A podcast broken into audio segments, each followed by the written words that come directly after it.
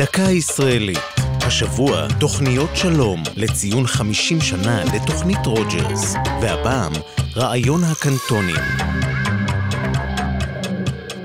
מבין הפתרונות שהוצאו לסכסוך הישראלי-פלסטיני, בולט אחד שמעולם לא אומץ על ידי מי מהצדדים, תוכנית הקנטונים.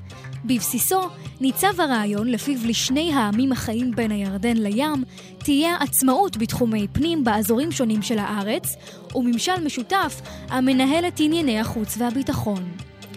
את הדגם הציע לראשונה בנו של אליעזר בן יהודה, איתמר בן אבי, בקונגרס הציוני החמישה עשר. זה היה לפני מאה שנה כמעט, ב-1927. איתמר בן אבי האמין שהפתרון יאפשר ליהודים בארץ ישראל לממש את ריבונותם ולקדם עלייה. ההצעה שהתבססה על האופן שבו מנוהלת שווייץ נתפסה כלא מתאימה ונדחתה.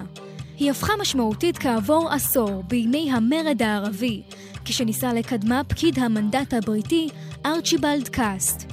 זה היה בשנת 36. אולם הרעיון נדחה גם אז.